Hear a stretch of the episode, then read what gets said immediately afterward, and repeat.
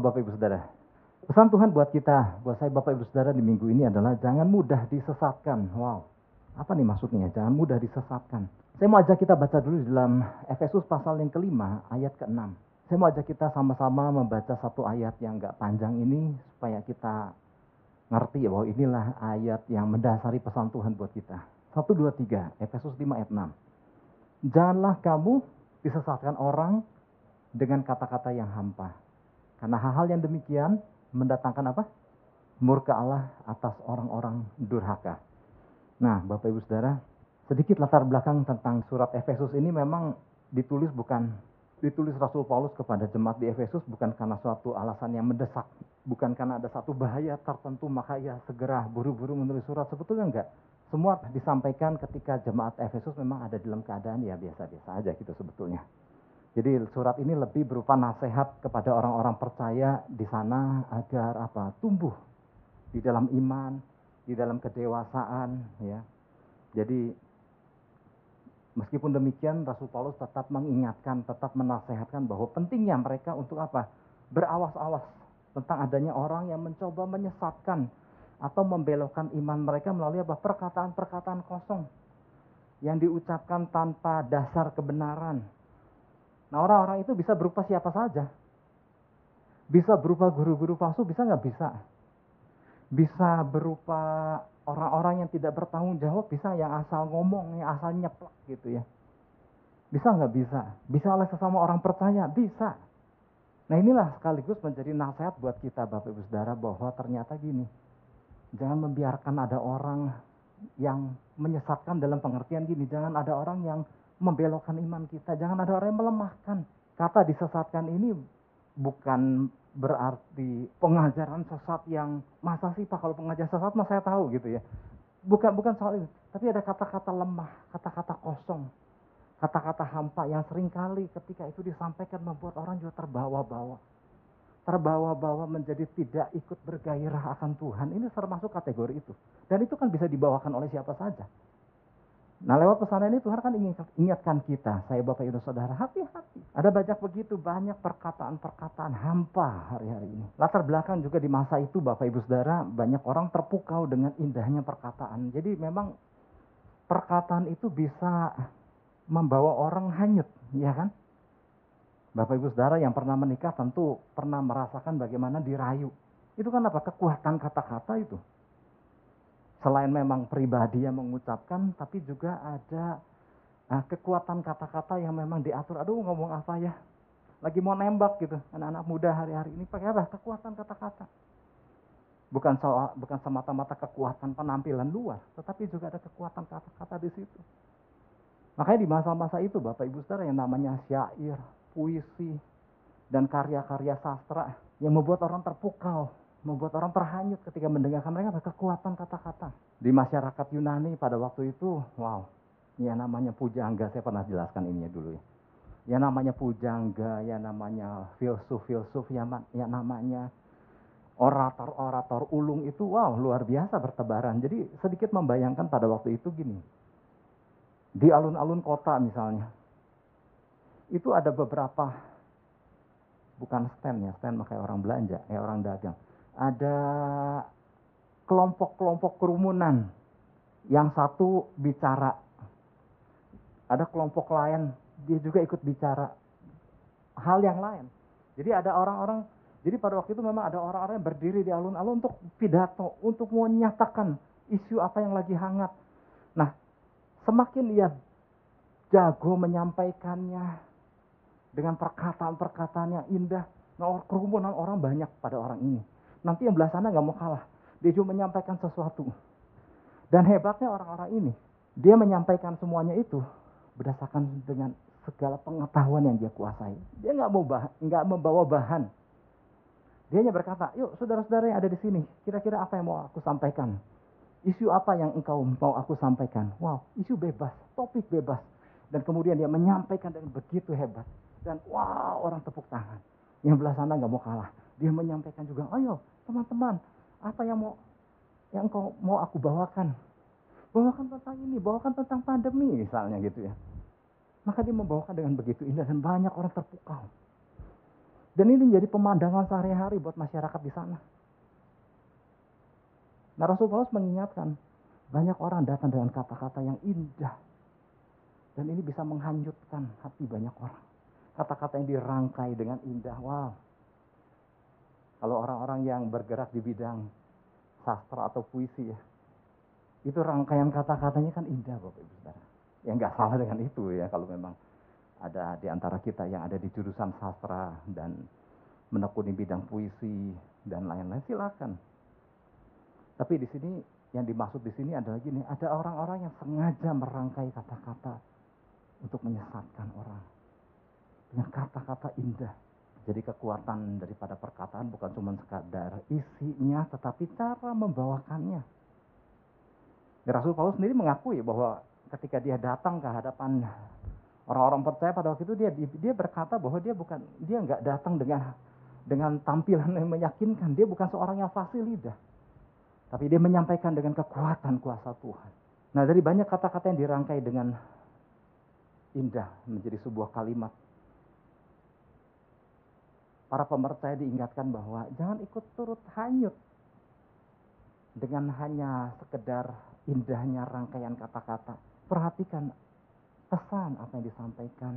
Maksud daripada si yang menyampaikan itu lagi mau bawa ke mana. Dibutuhkan ketajaman, dibutuhkan kepekaan dari para pemercaya ketika berhadapan dengan orang-orang yang begitu luar biasa yang bisa mempengaruhi banyak orang. Ayat 4 ya kalau kita naik sedikit.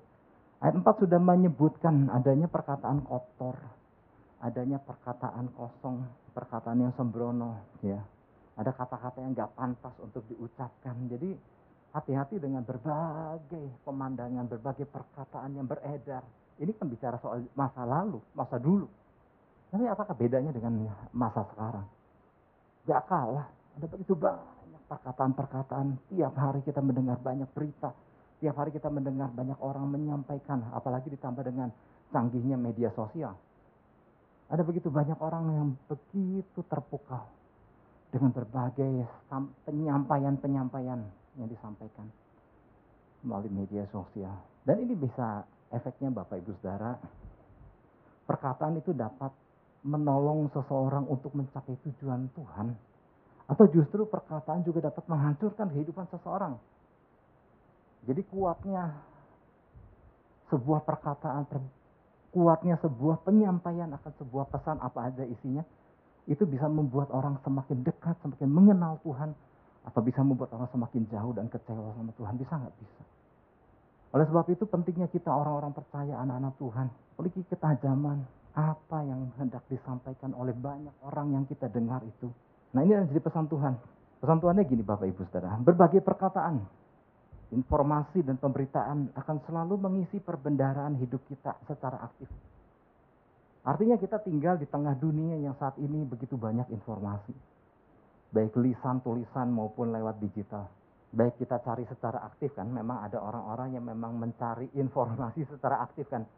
Ah, aku buka YouTube ini, ah, aku buka Instagram ini, aku buka segala bentuk sarana media sosial. Ada orang mencari secara aktif atau enggak juga. Mungkin enggak aktif tapi ada juga yang ada banyak orang-orang yang sengaja mau menyampaikan sesuatu sama kita. Jadi gini sumber informasi begitu banyak. Entah cari secara aktif maupun secara pasif kita tuh dikelilingi dengan berbagai informasi, kita di, dikelilingi dengan berbagai pengajaran, kita dikelilingi dengan berbagai pesan-pesan. Nah melalui, melalui pesannya ini Bapak Ibu Saudara, Tuhan mau kita membangun sebuah apa? Sebuah ketajaman agar tidak mudah menjadi orang-orang yang diperdaya. Enggak mudah menjadi orang-orang yang gampang disesatkan, ya kan? Ada yang menarik di sini. Enggak menjadi orang-orang yang terpedaya dengan perkataan manis. Nah, kata disesatkan, kata-kata hampa itu adalah gini. Di dalam uh, versi The Message itu dikatakan religious sales talk. Apa sih yang dimaksud religious sales talk? Bujuk rayu perkataan sales agama yang melemahkan. Jadi mereka mau pakai uh, versi The Message mau pakai uh, istilah religious sales, tukang jualan agama dengan menyampaikan pesan-pesan yang tentunya melemahkan. Tapi kata-katanya begitu indah saya nggak bermaksud untuk merendahkan posisi sales marketing di berbagai perusahaan yang menawarkan produk. Memang perlu perusahaan memerlukan tenaga sales marketing. untuk menawarkan produknya dan dia mencoba melakukan secara persuasif kepada calon-calon pembelinya, silakan. Itu kan teknik marketing.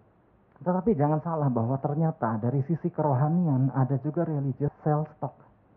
Orang-orang yang mencoba bertindak untuk ngikutin sales marketing untuk jualan agama. Karena paham-paham yang dia percaya dia mau jual. Dan memang yang namanya sales marketing itu kan dilatih.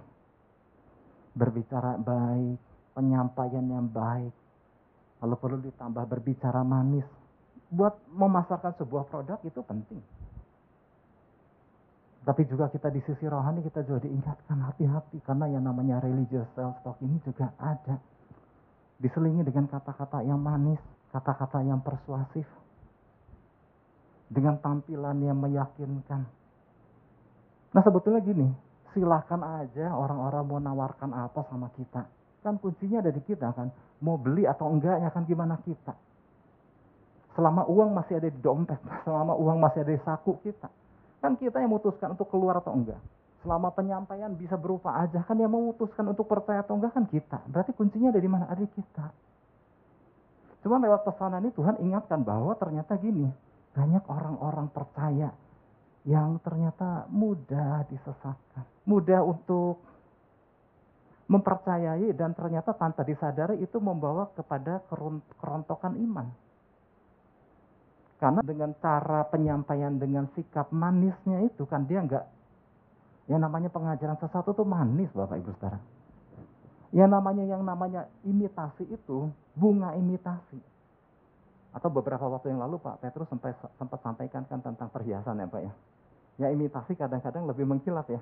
Karena yang imitasi mencoba untuk memberikan nilai lebih. Dan kuncinya sama. Tetap di gimana kita. Tapi peringatan pesan ini adalah disampaikan karena ya Tuhan yang tahu sih Tuhan makanya Tuhan sampaikan hati-hati. Banyak orang yang begitu mudah hari-hari ini untuk disesatkan. Untuk mengatakan iya untuk sesuatu yang salah. Hanya karena apa? Hanya karena kagum. Kita nggak tahu kehidupannya. Ada istilah gini, begitu mudah terpesona. Nah inilah Bapak Ibu Saudara. Akibatnya banyak orang-orang percaya yang terpedaya dan menjadi mudah. Akhirnya gini akibatnya apa? Terombang ambingkanlah mereka. Menjadi orang-orang yang mudah kecewa. Turut bahkan gini yang parah adalah turut menjadi sales. Setelah dia nangkep itu dia turut menjadi sales kepada banyak orang. Yang ikut orang-orang akhirnya ikut dilemahkan. Nah hati-hati kalau pesan ini sampai kepada kita nah hari-hari ini kita tangkap itu. Harus ada filter kebenaran firman Tuhan yang dimiliki orang percaya Makanya kalau kita lihat kan di Efesus pasal 5 ini kalau kita lihat semakin ke bawah kan di situ kan di situ hari-hari ini adalah jahat. Hendaklah engkau penuh dengan roh, ya kan? Dengan saringan-saringan filter yang kita miliki, kita akan mudah menyaring. Kita memiliki ketajaman. Karena banyak sales agama yang menawarkan produk-produk mereka yang kelihatannya bagus, mengkilap, berkilau, manis, enak didengar Kadang-kadang perkataan yang membangun nggak enak didengar ya. Ih, pedas, gak enak. Oke, beberapa hal yang perlu kita lakukan berkaitan dengan pesan Tuhan. Dengan pesan Tuhan ini, yang pertama adalah gini, jangan ikut ambil bagian di dalamnya. Miliki ketegasan. Jangan ikut ambil bagian di dalamnya. Miliki ketegasan. Efesus 5 ayat 7. Di situ dikatakan, sebab itu janganlah kamu berkawan dengan mereka Wah Pak, jadi nggak boleh berkawan nih Pak. Gimana nih saya senang bergaul? Nah, bukan maksud Rasul Paulus agar jemaat yang pada waktu itu ia kirimi surat untuk tidak berkawan dengan mereka. Dengan mereka yang menyebarkan perkataan hamba. Itu artinya gini, kita nggak bisa. Kita tinggal di tengah dunia yang penuh dengan segala jenis tipe orang kok. Kita nggak bisa.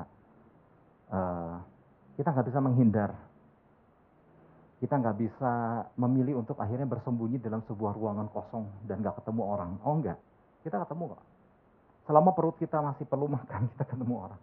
Selama manusia adalah makhluk sosial, maka ada sebuah kebutuhan untuk berinteraksi dengan sesama. Kita nggak bisa menghindar dari kerumunan orang atau uh, dengan berhubungan dengan interaksi dan kita juga nggak bisa akhirnya memilih untuk masuk ke kolong ranjang. Istilah kolong ranjang ini ternyata gini, ketahuan kalau ngomong sembunyi di bawah kolong ranjang. Artinya gini, ketahuan. usianya ada di angkatan-angkatan zaman dulu. Karena anak-anak sekarang coba bilang, ngumpet di kolong ranjang, saya nggak tahu sih ya. Rata-rata anak muda kalau ditanya kolong ranjang, emang ranjang ada kolongnya? Kalau ranjang-ranjang sekarang rasanya nggak nggak ada kolongnya ya. Kalau ranjang zaman dulu kan tinggi-tinggi dan ada kolongnya. Orang banyak taruh barang di kolong ranjang atau menyembunyikan dirinya di bawah kolong ranjang. Ya udah akhirnya ngomong kolong ranjang. Oke lanjut ya. Kita nggak bisa sembunyi dari itu semua. Entahkah lingkungan kehidupan pergaulan maupun berbagai berita dari media sosial kita nggak bisa terhindar dari itu. Ya memang yang namanya gadget kan memang ada plus minusnya. Tapi kita juga membutuhkan ada orang yang mengatakan bahwa kita sangat tergantung dengan gadget hari-hari ini. Bukan sangat tergantung, memang tergantung. Kenapa orang kita banyakkan masuk informasi, data dan lain-lain ke, ke handphone kita, otomatis kalau kita mau telepon orang kita butuh itu. Jadi bukan bukannya kita tergantung sama barang, tapi gini memang ada orang yang sampai akhirnya sangat hidupnya tergantung. Kalau nggak terhubung dengan orang-orang yang ada di dalam situ gitu mas. Oke lanjut ya. Jadi Hati-hati dengan para orang tua yang berkata, oh tenang pak, anak saya mah nggak bergaul sama orang lain. Tetapi ingat, selama dia masih pegang gadget, dia bisa bergaul lewat sarana itu gitu. Dia bisa bertemu dengan banyak orang, dia bisa bertemu banyak orang. Mungkin dia nggak bertemu dengan banyak orang, tapi dia bisa mengambil informasi dari berbagai manusia yang ada di alat itu. Artinya gini, mau pergaulan secara langsung, tatap muka maupun lewat digital, tetap saringan harus ada di kita yang dimaksud tidak berkawan di sini adalah berani untuk tidak menyetujui apa yang dilakukan dan tidak menjadi bagian maupun ikut serta dengan apa yang dilakukan oleh orang-orang tersebut yang menyampaikan penyampaian-penyampaian itu. Orang bisa menyampaikan apa aja kok, ya. Nah, namun dari mana seseorang dapat mendapatkan bahan bakar? Nah, yang dibutuhkan adalah bahan bakarnya, bahan baku yang ada pada diri kita. Kalau ada dasar kebenaran yang kuat, kita akan mudah berkata tidak. Oleh sebab itu yang tadi saya sampaikan kan, ada kata penuh dengan roh kudus, penuh dengan kebenaran, penuh dengan roh kudus, itu bahan bakar kita untuk berani berkata tidak. Orang yang nggak punya bahan bakar itu akan berkata, oh iya, iya. Nah ini yang Tuhan sampaikan. Ketika orang menyampaikan sesuatu dengan mudahnya, orang-orang percaya berkata, iya aku setuju, iya benar, tanpa menyaring lebih dalam lagi. Ini bahaya kan. Sedangkan yang terjadi hari-hari ini kan Bapak Ibu Saudara, jangankan orang-orang yang di luar Kristus, orang-orang Kristen sendiri punya berbagai pemahaman yang banyak berbeda kan. Ada istilah gini, ada istilah gini. Ada orang-orang yang memang giat tapi nggak memperlengkapi diri dengan dasar yang baik, maka ada istilah teologi tabloid. Sudah pernah dengar teologi tabloid? Jadi teologi tabloid adalah teologi yang berdasarkan berita-berita atau kejadian-kejadian yang banyak diberitakan di surat kabar dan di tabloid-tabloid kan. Semua dibahas. Eh, kemarin dengar gak? Kemarin di berita atau di lewat media sosial. Kemarin dengar gak di berita media sosial bahwa ada ada suara kayak kayak sangkakala. Nah mereka bahas, tapi nggak punya dasar fondasi yang kokoh. Dan mereka bahas dengan teman-temannya. Itu yang disebut teologi tabloid. Akhirnya mereka menyimpulkan, wah ternyata pengangkatan udah terjadi loh. Nah kalau mereka menyimpulkan pengangkatan udah terjadi bahwa mereka termasuk orang-orang yang nggak diangkat kan. Lalu mereka menyimpulkan sekali, oh, oh menyimpulkan yang lain lagi, oh sebetulnya ini maksudnya begini-begini gitu. Nah ini banyak teologi tabloid yang beredar di tengah-tengah orang percaya. Yang nggak punya fondasi yang kokoh. Dan kalau kita ikut-ikutan nggak melandasi diri kita dengan fondasi yang benar. Kita akan ikut mengiyakan. Kemudian ada istilah lagi teologi rakyat. Teologi rakyat adalah gini, teologi campur aduk yang memasukkan unsur-unsur kepercayaan atau tradisi yang sudah berjalan turun-temurun dan kebetulan orang itu akhirnya jadi Kristen. Tapi yang namanya tradisi-tradisi, kebiasaan-kebiasaan kepercayaan lama masih ikut campur aduk di sana. Makanya apa yang dijalani? Kristen plus kepercayaan lama. Kristen plus nilai lama. Kristen plus tahayul. Kristen plus ramal Kristen plus penyembahan berhala dan lain-lain. Berapa banyak kita ketemu orang-orang seperti itu? Aktif kok di gereja. Saya pernah melayani seorang pelayan Tuhan, seorang diaken di sebuah gereja besar. Dan ketika saya menyampaikan tentang untuk tidak ikut ambil bagian dalam perbuatan-perbuatan kegelapan seperti ramal, seperti sihir dan lain-lain. Oh nggak boleh ya Pak ya? Saya bilang, halo ke mana aja gitu. Nggak diajarin emang. Saya baru tahu katanya. Oh ramal nggak boleh. Terus apa lagi Bapak Ibu Saudara? Sebenarnya begini, ya saya nggak mencoba mau. Sebenarnya ada ada enam sih, ada enam ya teologi tabloid, teologi rakyat, teologi minister. Nah teologi minister sebetulnya kan adalah uh, para anak-anak Tuhan, para pelayan-pelayan Tuhan yang mulai memperlengkapi karena mau mulai mau dimuridkan, mau dididik dengan benar secara praktis. Tapi kemudian juga ada teologi profesional. Artinya lebih baik daripada teologi minister. Tapi juga ada yang jangan sampai kebablasan yang disebut teologi akademis yang cuma ngandelin otak dan buku textbook. Hubungan dengan Tuhan dilengkapi dengan fondasi yang benar. Itu dahsyat. Nah dengan siapa kita bergaul akan membangun hubungan. Mempunyai pengaruh yang kuat terhadap kehidupan rohani. Jadi dengan siapa kita bergaul, itu akan mempengaruhi kehidupan rohani kita kan. Bersekutu atau bersahabat dengan orang-orang yang memiliki kerohanian yang sehat, akan turut mempercepat kita menuju kepada kedewasaan iman dan membawa kita kepada dari kemenangan kepada kemenangan kan. Makanya perhatikan dengan siapa kita bergaul. Hanya karena berdasarkan kita, ya memang gini, sama yang kita beda kepercayaan pun, kita anak-anak Tuhan kita harus sayang kok sama mereka. Kasih Kristus itu tersampaikan. Tapi bukan artinya kita menjadi segalang sekulung dan menyetujui prinsip-prinsip mereka. Kalau kita tahu kehidupan, nah ini bicara nggak usah kepercayaan lain, nah kita sama orang Kristen aja, kalau kita tahu deh, kehidupan agamanya campur aduk. Percaya ke Yesus juga tapi menyembah berhala juga. Kemudian kita segalang segulung kita lihat apa yang terjadi. Gak lama kita siapa yang lebih dahulu akan mengiyakan. Saya membiasakan diri, saya ketemu dengan banyak orang, saya belajar dengan banyak orang. Tapi saya nggak telan bulat-bulat. Kenapa? Saya memperhatikan lebih dulu kehidupannya. Orang nyampaikan kebenaran firman tuh kok nggak gini. Khotbah itu gampang loh. Tapi menghidupkan khotbah itu yang gak gampang. Orang yang menyampaikan sesuatu itu mudah. Tapi saya lebih memilih untuk apakah dia udah menghidupkan apa yang dia sampaikan. Bagaimana hubungan dengan anggota keluarganya. Bagaimana hubungannya dengan pasangannya. Bagaimana hubungannya dengan anak-anaknya. Itulah salah satu indikasi untuk kita melihat apa yang kita khotbahkan itu dihidupkan nggak di dalam kehidupan pribadi. Nah apabila kita lebih banyak menghabiskan waktu kita berhubungan dengan orang-orang yang lemah rohani, orang-orang yang gak jelas juntrungannya nih, orang-orang yang gak jelas pertumbuhannya, orang-orang yang gak jelas digembalakan di mana. Termasuk para pengkhotbah-pengkhotbah juga kalau saya sering kali pertama-tama yang saya kalau ketemu orang saya bilang tak digembalakan di mana. Ya kalau bukan dia yang jadi gembala saya selalu tanya digembalakan di mana. Dinaungi di mana, penting gak penting. Kalau itunya aja gak jelas, mau ngomong apa, ya kan? Di situ salah satu indikasi untuk kita melihat sebelum menyampaikan sesuatu dan kita iya iya iya iya iya gitu. Ini yang membuat orang mudah ketika melihat sesuatu yang gak jelas nggak peka di situ dan mengiyakan kemudian akibatnya mulai terjadi penurunan, mulai terjadi degradasi iman. Sehingga akhirnya menjadi terjun bebas, ya kan? Ada satu berita yang belum lama saya dengar. Saudara ngerti banji jumping tahu ya? Entah, entah itu termasuk sport atau sebuah uh, olahraga yang mencekam gitu ya.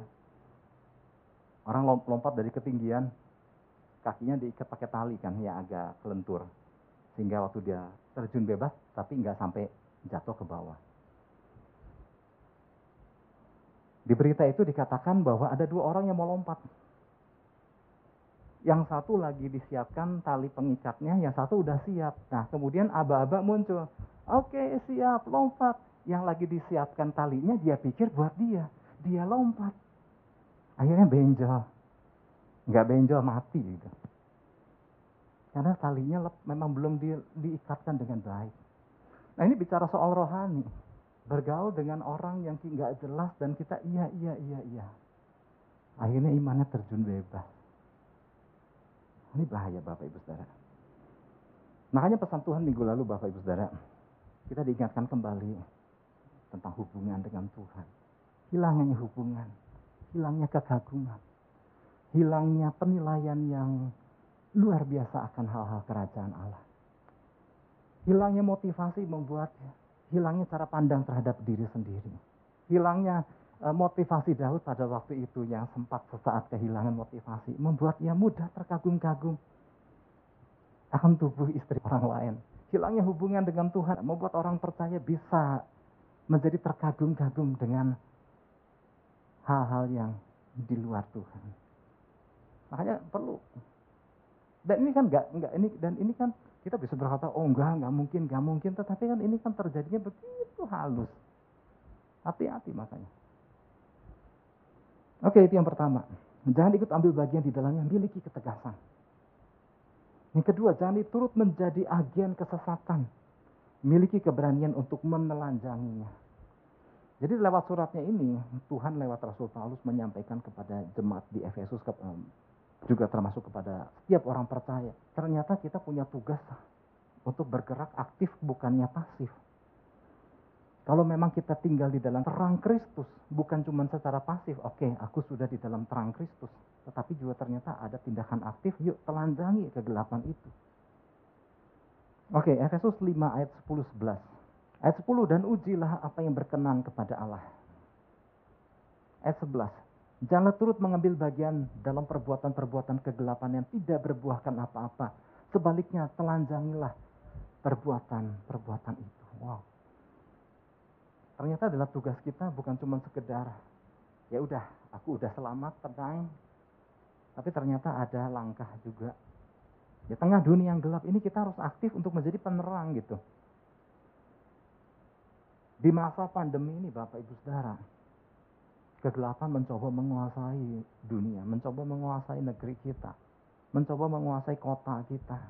Ada tebaran-tebaran ketakutan, tebaran-tebaran kecemasan, tebaran-tebaran apa pun bukan tugas semata-mata pemerintah, tapi juga adalah tugas gereja Tuhan. Menjadi penerang. Di mana pun kita ditempatkan, kita tahu kita di sini, tapi di mana pun kita tempatkan, yuk kita juga jadi terang untuk wilayah-wilayah yang Tuhan percayakan lewat keberadaan kita. Sehingga gini, di mana titik-titik terang itu bekerja, maka kota mulai terang kalau gereja Tuhan tangkap ini semua dahsyat itu kota. Oke. Okay. Ini maksud hidup dalam terang bukanlah hidup berjemur di bawah sinar matahari yang memang dianjurkan oleh banyak uh, dokter-dokter hari-hari ini ya. Banyak jemur supaya vitamin D-nya terus bertambah karena tingginya tingkat vitamin D akan membuat daya tahan tubuh juga meningkat. Ya itu nggak salah. Tapi bukannya hidup dalam terang adalah hidup. Pak udah hidup dalam terang. Tiap hari saya ngejemur. Bukan itu maksudnya. Saya kalau baca harus harus pakai lampu. Saya hidup di dalam terang. Bukan itu yang dimaksud. Hidup dalam terang yang Paulus tekankan adalah bicara tentang sebuah bentuk kehidupan yang sudah diubahkan. Yang diterahkan. Sehingga nggak ada lagi, nggak hidup lagi di dalam gelap. Nah dapat dibuktikan dengan apa? Seluruh hidup kita terbuka. Terlihat nggak ada hal-hal gelap lagi yang disembunyikan. Hidup yang terlihat jelas. Inilah aku anak Tuhan. Gak ada kegelapan ada padaku lagi. Wow, luar biasa. Makanya, makanya kalau kita lihat ayat 9. Ini keren sih. Lihatnya gimana Pak? Lihat buahnya. Ya kan? Sama-sama kita, saya Bapak Ibu Saudara. Karena terang hanya berbuahkan kebaikan dan keadilan dan kebenaran. Otomatis kok berbuahkan. Ya minimal tiga hal tadi kan dijadikan semacam apa istilahnya gini batu ujinya ya kan? Jika ada orang yang mengaku hidup dalam terang tapi nyatanya hidupnya nggak berbuahkan kebaikan. Nah ini yang kita sama-sama perlu koreksi. Oh iya ternyata nggak membuahkan kebaikan nih. Wah aku harus perbaiki nih jangan-jangan salah gitu. Karena ada buahnya. Apa pun perbuatan gini mau perbuatan kegelapan apa perbuatan terang itu ada buahnya kok.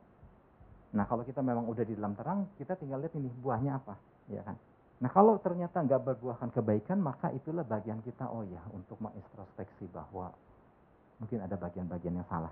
Atau memang ada orang yang belum di dalam terang, atau memang entar terang, atau ada orang yang suka di wilayah samar-samar. Ada di wilayah, ada istilahnya gini, ada di gray area. Hitam udah enggak, terang juga belum sepenuhnya. Tapi ada di tengah-tengah, yaitu jalur abu-abu. Ya kan? Nah kita enggak. Anak terang bukan abu-abu, beda. Nah ini yang mendorong Rasul Paulus kepada jemaat Efesus ya untuk tidak. Jadi kalau kita lihat surat kepada jemaat Efesus ini adalah ada dua bagian. Bagian yang pertama adalah bagaimana kasih karunia Allah menyelamatkan orang-orang yang tadinya hidup dalam kegelapan. Bagian kedua adalah orang-orang yang sudah diselamatkan ini punya tanggung jawab untuk hidup di dalam terang. Untuk hidup menjadi berkat. Sebenarnya simpel surat Efesus. Kekuatan Tuhan kemurahan Tuhan, rencana Tuhan. Dan yang bagian keduanya adalah tanggung jawab orang percaya. Bagaimana harus tampil berjalan dalam terang, berjalan dalam kasih, berjalan dalam hikmat Tuhan. Oke, bagaimana kita bisa mengekspos kegelapan? Pertama-tama pastikan terang itu memancar di dalam kita. Karena sama seperti saya sering jelaskan kalau kita masuk ke dalam ruang gelap, kemudian kita nyalakan saklar, terang itu menyala, lampu, terang lampu menyala, kegelapan istilahnya menyingkir keluar. Kalau ada kita hidup di dalam terang, ke mana pun kita berada, bila itu terang itu terpancarkan, gelap ke otomatis keluar. Gelap otomatis ter, terusir. Ya.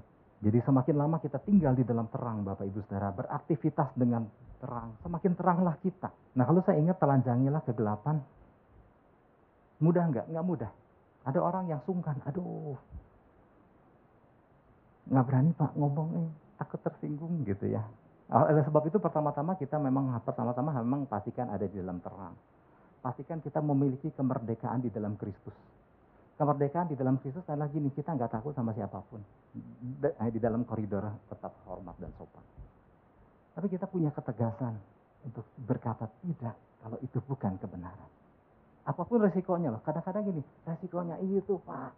Apalagi ketika berhadapan dengan orang-orang tertentu, kita seakan-akan kita nggak nggak nggak bisa berbicara. Oh enggak, kita punya harus punya kebebasan di dalam Kristus. Maaf pak, kalau ini saya nggak bisa lakukan. Apa pun akibatnya daripada perkataan kita. Nabi Nathan, saya ingat selalu, saya selalu menarik ya, perkara Nabi Nathan menegur uh, Raja Daud itu buat saya keren. Tetap dalam koridor kesopanan, tata kerama yang baik. Tapi dia sampaikan secara kasih sebuah gambaran terlebih dahulu kepada Raja Daud. Hal itu yang saya lakukan juga terhadap anak-anak waktu sejak mereka masih kecil. Saya nggak selalu berkata, jangan, nggak boleh. Pokoknya nggak, nggak ada alasan. Tidak. Nah, itu membuat orang kan bingung apa sih maksudnya. Yang pertama-tama kami suami istri jelaskan adalah tentang kebenarannya dulu. Ngerti? Ngerti. Nah, kalau kebenaran ini kamu ngerti dan kemudian kamu sandingkan dengan apa yang kamu lakukan tadi, saya menurut kamu gimana? Biarkan dia mikir. Oh iya ternyata salah pak. Ya udah karena kebenaran dia ngerti itu. Jadi bukan mencekoki itu nggak boleh ini boleh ini boleh ini boleh.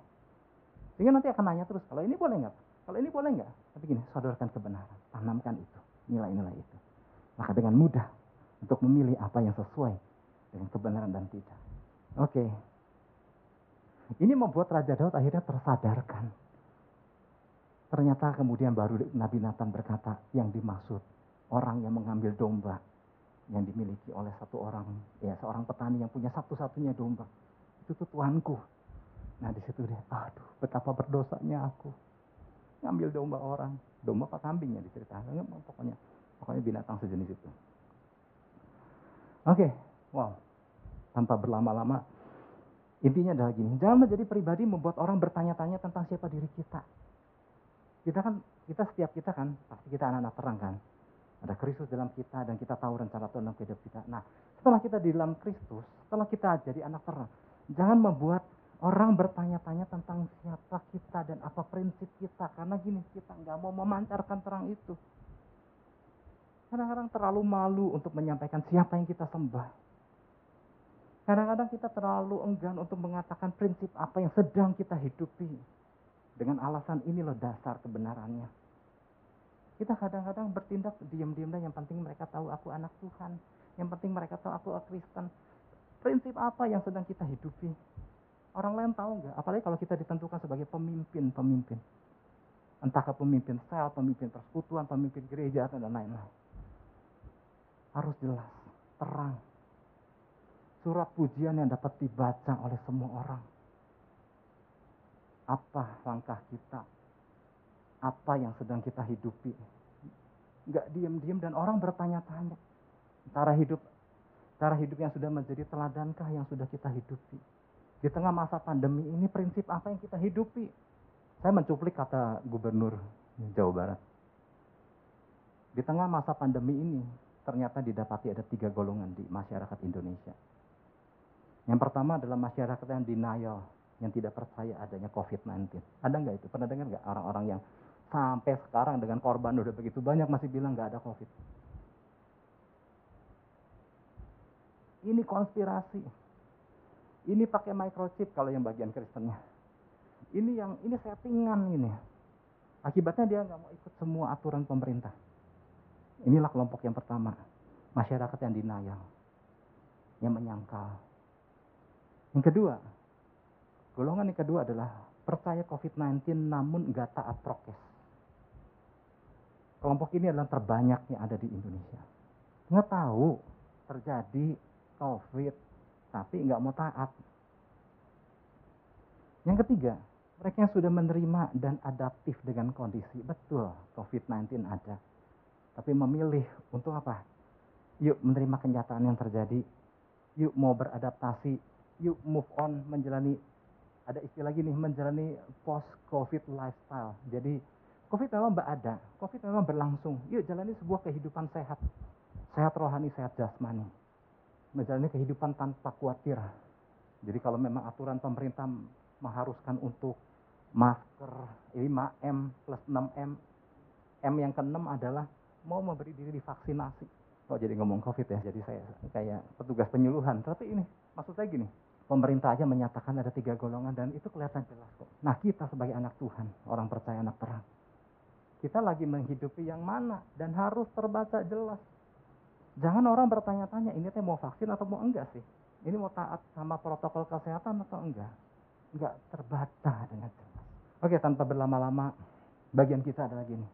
Yuk, kalau memang kita dalam Kristus, sebagai anak-anak terang, kita juga harus berani, bukan hanya sebagai syarat untuk bisa menelanjangi kegelapan adalah hidup di dalam terang. Kristus itu sendiri. Di tengah masa pandemi yang gak mudah, Bapak Ibu Saudara, pihak kegelapan dengan mudah bermain di dalamnya. Menyebarkan ketakutan, kecemasan, keengganan, serta berbagai nasihat palsu yang terlihat indah. Yang dibutuhkan adalah peran kita anak-anak Tuhan, gereja Tuhan. Untuk balik menebarkan terang itu. Bukan menjadi orang-orang yang mengiyakan apa pun yang orang-orang sekeliling katakan karena dampak dari pandemi COVID ini ada orang yang kecewa, ada orang-orang yang kepahitan, ada orang-orang yang nggak jelas. Dan kemudian dia menyampaikan hal itu untuk apa? Menebarkan rasa yang sama. Firman Tuhan bilang, jangan kita mau disesatkan dengan kata-kata hampa itu. Dengan kata-kata kosong yang akhirnya membuat orang terbelok iman. Yang ngerti katakan amin dan beri tepuk tangan buat Tuhan Yesus. Haleluya.